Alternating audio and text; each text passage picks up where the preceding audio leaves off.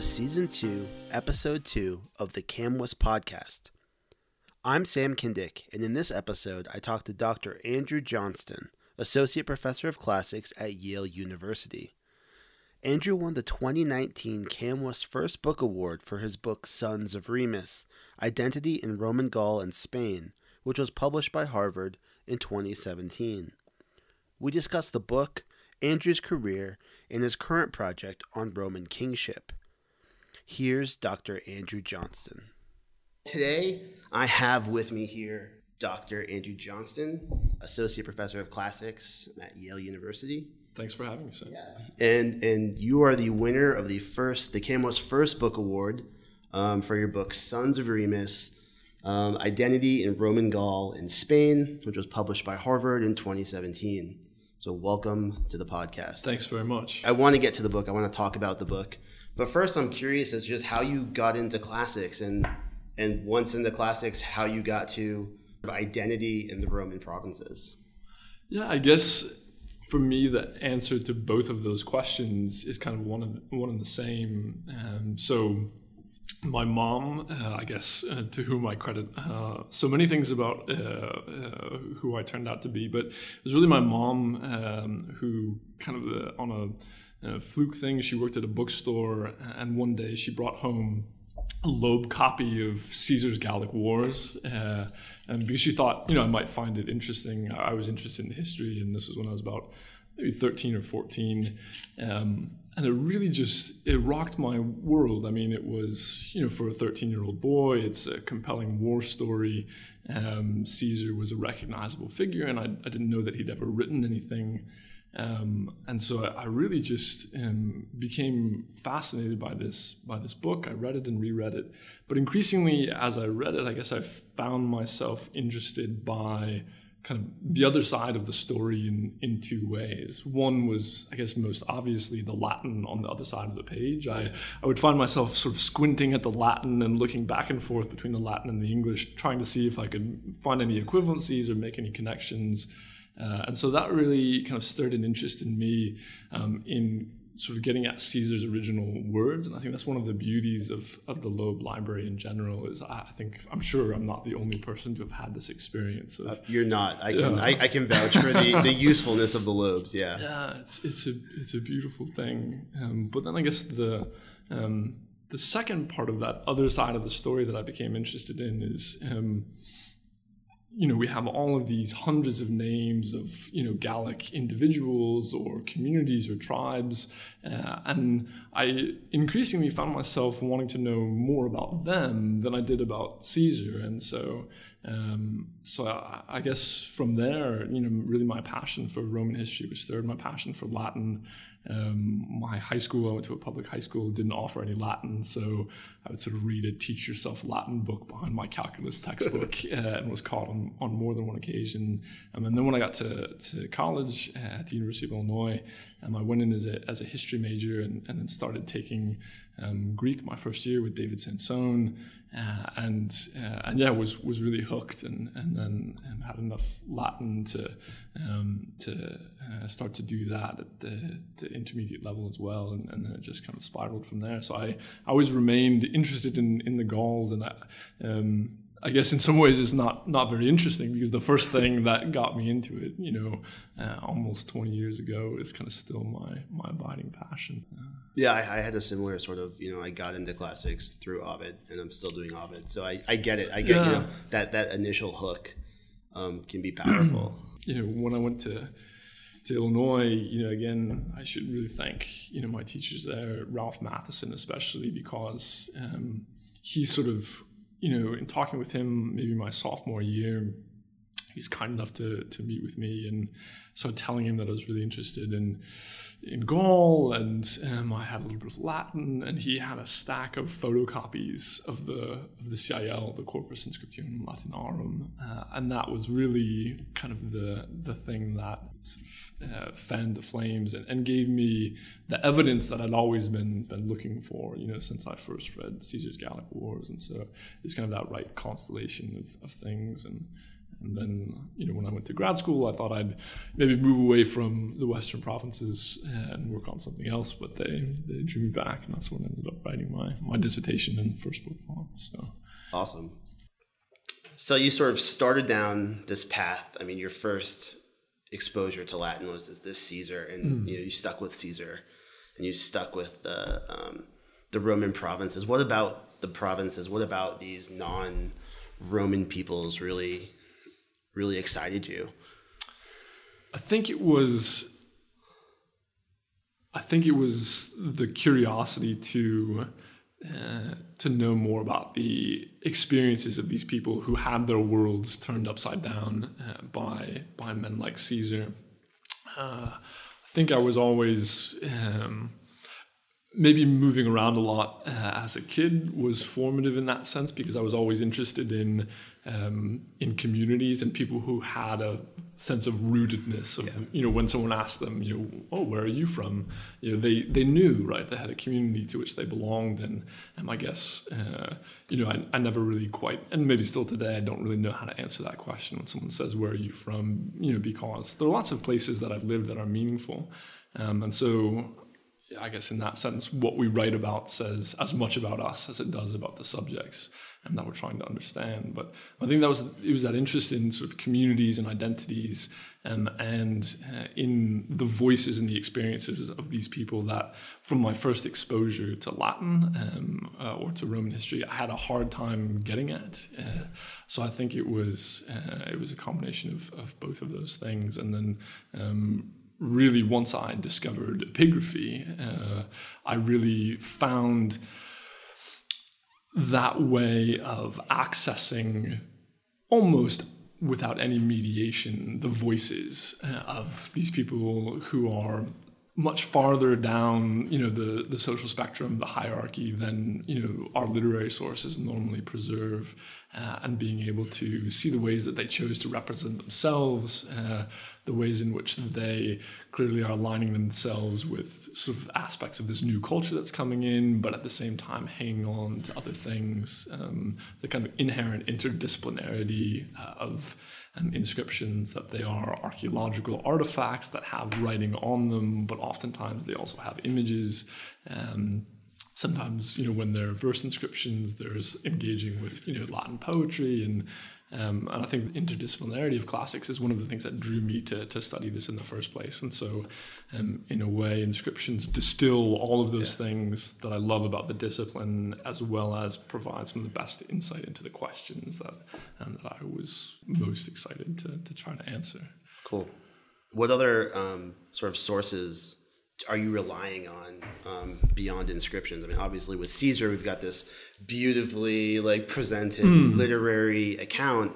Do we have anything like that for the provinces, or or where else are you looking beyond inscriptions? So you're right that we don't have a lot of obvious literature produced by uh, provincials. So a lot of the task that I set myself was to try to read creatively in between the lines of literary sources produced by more hegemonic voices, um, and to see the ways in which um, these sources can still provide evidence into local social organization um, or at least illuminate some of the strategies of representation and, and, and representational dominance. And, um, and so from things like ethnography or geography natural history um, I still think there's a lot that can be can be gleaned from these sources. And um, even though um, oftentimes they're then filtered through these Greek and, and Roman narratives or voices or worldviews and sometimes the kernels of local histories or local mythology mythologies are um, are there, and disentangling the one from the other is not an easy task. But um, but I think it, with some caution, it, it can be done.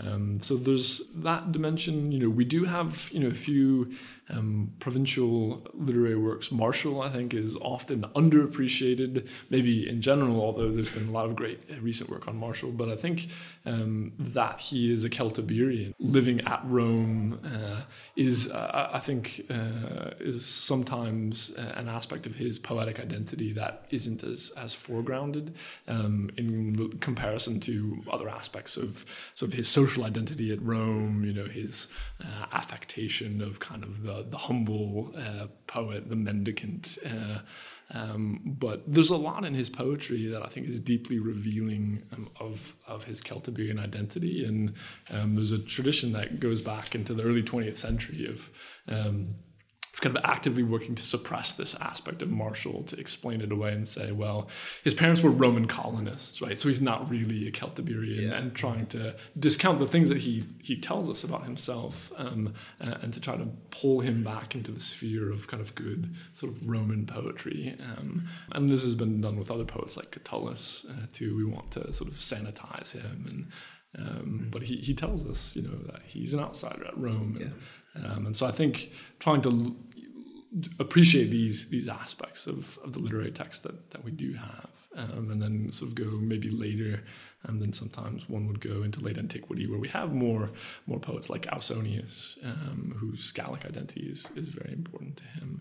Um, and then, of course, there's a slew of material evidence, you know, archaeological evidence that fleshes out this this picture as well. So, it's um, with a question like this, beggars really can't be choosers. You kind of have to take all of the evidence uh, at your disposal because um, there's not as much as one might want. But uh, yeah. yeah, I mean the the sort of the art historical ele- uh, evidence and the um, the architectural evidence um, sounds great. You've got this example in your book of this chief at Mediolanum who has this funerary relief with, with Romulus and Remus, mm. you know, being suckled by the she wolf, and this this tremendous sort of is appropriation the right word?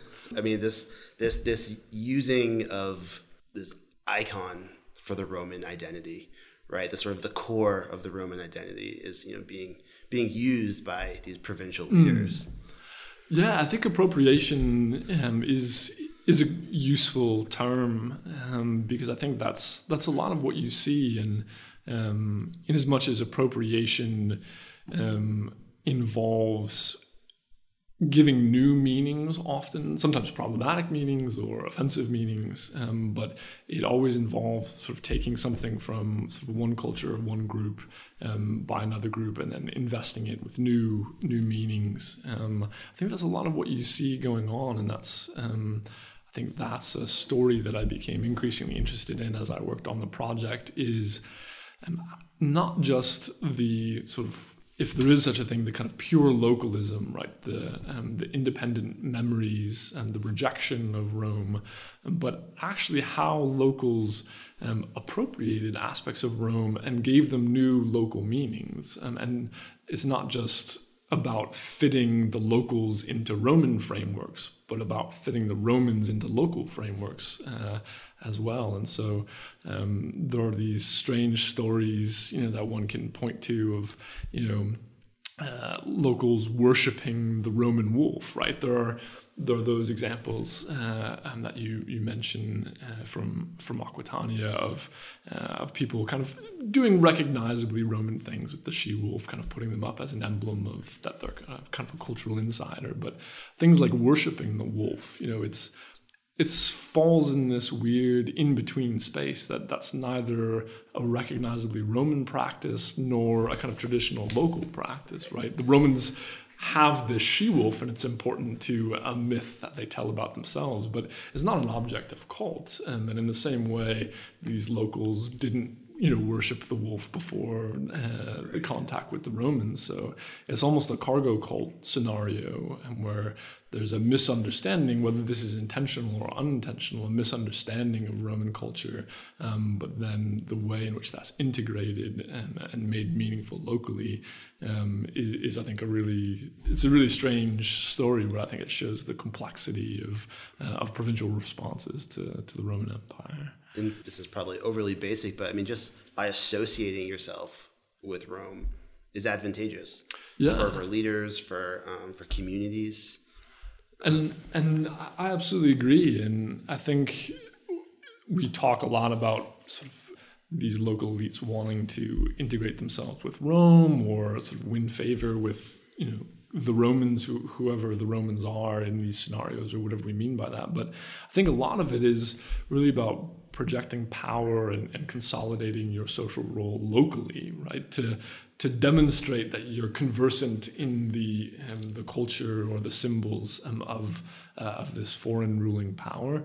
Um, can help you garner cultural capital locally. And so um, I think at the end of the day, like in the modern world, all politics is local in the Roman Empire. And, um, and I think this, this makes the story of you know the spread and the adoption of Roman culture even more interesting when we think uh, in these terms about the way that sort of locals are sort of filtering in certain aspects of, of Roman culture to reinforce um, their their traditional social roles within their communities in a in a changing sort of Mediterranean world. Yeah, that's that's so cool. I mean, I'm I'm thinking of an example that's it's even later, you know, sort of late medieval, early Renaissance.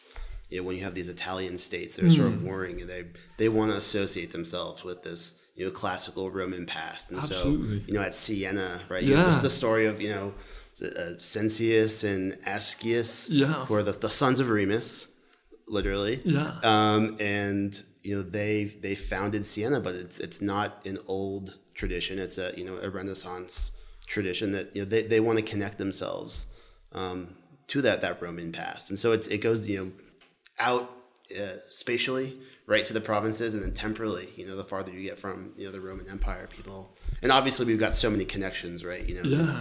the Holy Roman Empire. Everyone wants to be Roman a, in a sense. Yeah, everyone wants to to siphon off that yeah. that power and that that Rome possesses, and and I think the the Siena example is is so eloquent, and I mean we I think we see similar things uh, in in the provinces as well, but the Siena example really speaks to that dynamic, right? That um, it's partly about attaching yourself to Rome um, and its sort of history, its significance, um, um, its power, its as a source of legitimacy, and all of those things. But at the end of the day, it's really about telling a story about what Siena is, where Siena comes from, what does it mean to be Sienese. Mm. Um, um, that um, it's a divergent story from Rome, right? That it's the it's the bastard brother, yeah. you know, the the younger brother. Um, uh, the younger twin um, that um, is their founding father and um, in fact, the the title of, of my book, you know, takes takes its name from a similar case study um, of kind of um, uh, attaching yourself to the legacy of Remus in this sort of the, the creation of these new stories that are are sort of somewhere between the local and the Roman. And so, I think this is a much you're right, is a much longer um, longer theme in, in the history of, of Western Europe or maybe the history of the Mediterranean um, than is sometimes realized. Yeah, that's, that's interesting. Perfect. Well, I'm, I'm, I'm wondering, you know, what's next for you, what your next project is, and um, you know what you're working on now. So the project I'm working on now is something totally different um, than than the first book uh, in most ways. It's a study of uh, Roman attitudes toward kingship, uh, and specifically the fear of kingship, which um, I argue is a defining, if not the defining feature of, of Roman culture. Um, so it starts from the mid Republic, um, the, the fourth century BCE, which I argue is a really sort of formative period for Roman attitudes toward um, both kingship in general, but also their sort of semi legendary kings uh, of their own past. Uh, and then it kind of traces um, the development and the evolution of these attitudes toward kings through the late Republic um, uh, and into the imperial period, uh, which I think is a um, is something that we don't point to often enough that you know under the emperors, right, this is a monarchy. Everyone acknowledges that this is a monarchy. We can call emperors like Domitian Dominus and Deus, um, and we get increasingly comfortable with this, you know, um, in the Tetrarchic period. But but Rex rem- always remains taboo, right? And why should the Romans police this taboo, police this word in their political culture when it's the it's the default word for a monarch? They use it to refer basically to the monarchs of every other, you know, state uh, that they that they confront. But um, you know, uh, even though they worship their emperors, um, they do obeisance to them, uh, and uh, and increasingly they align their uh, the practice of their monarchy with the sort of states that they've sort of traditionally painted in these kind of orientalizing terms.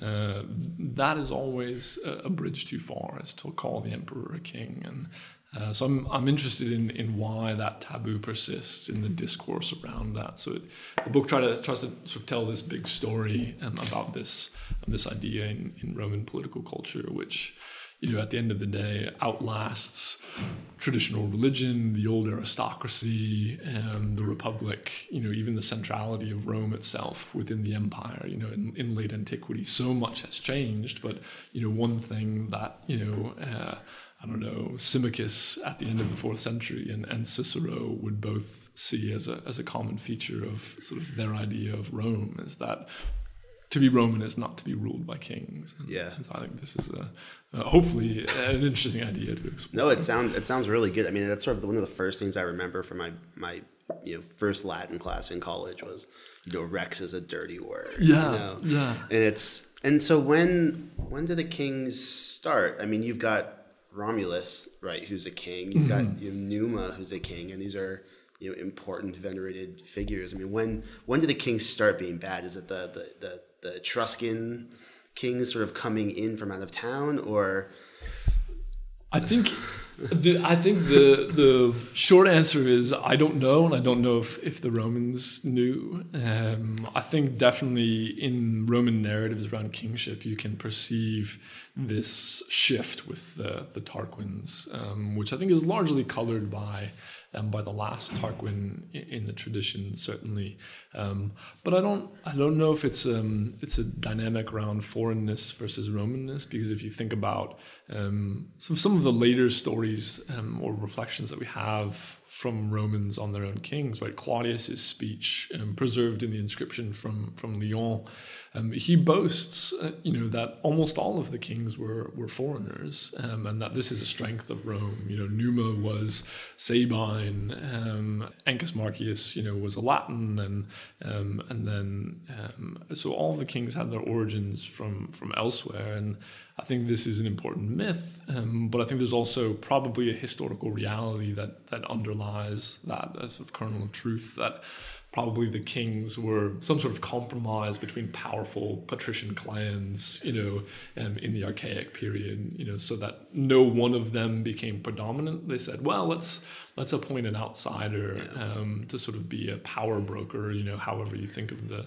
the kings. And Christopher Smith, you know, has has done some great work, and he has a big project um, uh, on on sort of uh, the nature of Roman kingship, and I'm I'm really looking forward to um, to seeing kind of how he tries to understand the nature of um, of monarchy in this period, and, and um, but yeah, I think the Roman stories about this period, which are what I'm primarily interested in, are sort of always ambivalent. You know, the tradition of the kings is primarily positive, right? I mean, if you if you strip away the last Tarquin, you know, each of them is rem- remembered as a sort of founder in turn of different parts of the Roman state, different parts of the Roman constitution.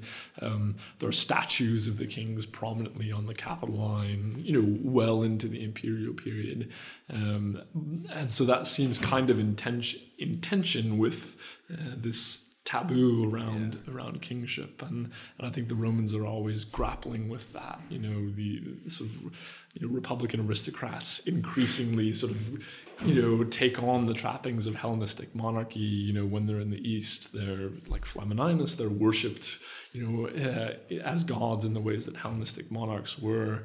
Um, you know, they preside over sort of uh, um, sort of pan Greek uh, events in the manner of kings. But then when they come back in into the city, how do these aristocrats reintegrate themselves into yeah. the Senate? And I think this is a dynamic that must um, give rise to a lot of the um, the sort of establishment of these constraints of Roman political culture and, and sort of makes kingship uh, an even more present threat than it maybe was in an earlier period. Yeah, and you can you can sort of see the Romans struggling with that tension between you know kings, even with you know with Romulus, right? The apotheosis of Romulus or was it the murder of Romulus? Yeah. Right? You know, it, something happened, either really good or really bad. um, and we, we're not sure which. No, absolutely, and and and you see the stories that accrete around these these figures like Romulus, you know, and um, it's been suggested, I think, compellingly that the the sort of story of Romulus's murder by the senators because he was becoming increasingly tyrannical is is relatively late. Maybe Licinius Macer, in the aftermath of of Sulla, um, is the first um, to to sort of put this interpretation out there, and so you see how the kings are always good for the Romans to think with, right? They're uh, in them you can explore a lot of different problems, um, and they're very evocative um, figures and, and malleable, and um, you can almost like action figures, right? You can have them do different things to sort of um, to explore different different outcomes, different political configurations, different ideologies, and um, and so yeah, I think that's a, a, great example to point to. And then then with obviously the rise of Caesar and and his heir, um, it, it, takes on a whole new series of complications. Yeah. yeah. awesome. That sounds that sounds like a great project. Well, yeah, I got a lot to write. Uh, yeah, but, uh, but, hopefully it all comes together. Awesome. Well, it was it, it it's good to talk to you at CAMWS. Um, I was wondering if you had any stories about CAMWS or memories of CAMWS. Yeah, um, no, I think CAMWS is is a great event. Um, haven't been to CAMWS uh, too many times, but but I do remember um, my first CAMWS when I was a graduate student, uh, uh, which was in Oklahoma City, and um, just the feeling of CAMWS being a breath of fresh air in comparison to the to the SCS, which was then the APA. But um, not that I don't also enjoy much about the um, the SCS, but uh, it's different. But it's it's a very different atmosphere, and I think as a graduate student, that was really encouraging, um, just to come uh, to to CAMWS to sort of get, get back to my Midwestern roots uh, um, in some sense. But uh, but yeah, also uh, just you know, I think people are here um, really to engage with other scholars, to reconnect with friends, um, just to exchange ideas in a sort of more relaxed and low key environment. And and so in that sense, I think CAMWS represents kind of the, the best of our of our discipline in, in many ways, and I think it's kind of a beacon uh, um, for what we should should strive for. Yeah, um, but but I think the the field would be so impoverished without without CAMWS. Absolutely. Awesome. I have, I have one final question. This is the the first CAMWS podcast interview. Mm-hmm. Um, and in your first email to me, you said you were just hooked on on podcasts, and I was wondering if you, you know, what your thoughts on podcasting are. What your thoughts on sort of but the potential for podcasting in, in classics or, or in academia, or if there's just any any good podcasts you're listening to right now. Oh yeah. Um, well, I, I maybe maybe totally different. Maybe it's a, you know you're getting away, and that's that's great too. No, I think I'd reveal a lot about myself by telling you what's on my my Stitcher playlist. Um, but but I'm a nerd at heart, uh, and so it's uh, Dungeons and Dragons podcasts and uh, and things like that. Um, but uh, there are really good audio dramas, and I think in that sense, um, it's a it's a democratic medium um, because really big cool ideas can get made and get told on a much smaller budget that could never be made on, on TV. And, and so I think you see a lot of brilliant storytellers um, uh, finding audiences um, uh, uh, and um, so I, I, guess that's one of the things I like about listening to, to podcasts for, for entertainment. Um, but I think that's also transferable maybe to to academia, as I think um, podcasts can um, yeah, provide a, a, forum for people to get their ideas out there. They can um, provide a forum for us to, I don't know, um, uh, share news about the field and to maybe amplify causes or, or, voices of departments um, that, that are struggling or need support and that are embattled uh, at institutions or, um, or you know, depending on of different ideas that are out there. You know, there are some ideas um, you know that that scholars have that maybe aren't uh, where print, uh, you know, a journal publication or a monograph isn't the right venue for that. But these are sort of rigorous scholarly ideas that deserve to sort of be put out there. Um, uh, and you know, I know some scholars use blogging or, or Twitter as one venue for that, but I think. Um, but I think a podcast is a, is another great way uh, f- of doing that, or uh, more of making uh, debates um, between scholars or exchanges of ideas more accessible to people who might not be able to attend conferences, uh, whether they're big conferences or you know even small local conferences that have you know great lineups of you know ten or twelve very prominent, distinguished scholars um, uh, that we would all love to be a fly on the wall and listen to. Well, you know, maybe podcasts are a way to um, to sort of uh, get some of these ideas out there and, and sort of enable others to um, to see sort of where the the field is is taking shape. So uh, so yeah, I um, I think this is a is a great idea that uh, that you've taken up, and uh, and I think there are there's so many possibilities. I'm excited to see the the directions that it goes in. Awesome, great, glad to hear it, and and thanks for coming on this the the first uh, CAMWS podcast where we're actually talking to people live. Well, hey, thanks a lot, Sam, for having me. This was really a lot of fun. I hope you've enjoyed this episode. If you haven't already, please subscribe to the podcast and leave a review wherever you downloaded it. You can reach me at podcaster at camws, C-A-M-W-S dot org with comments, questions, or ideas for future episodes. Thanks for listening.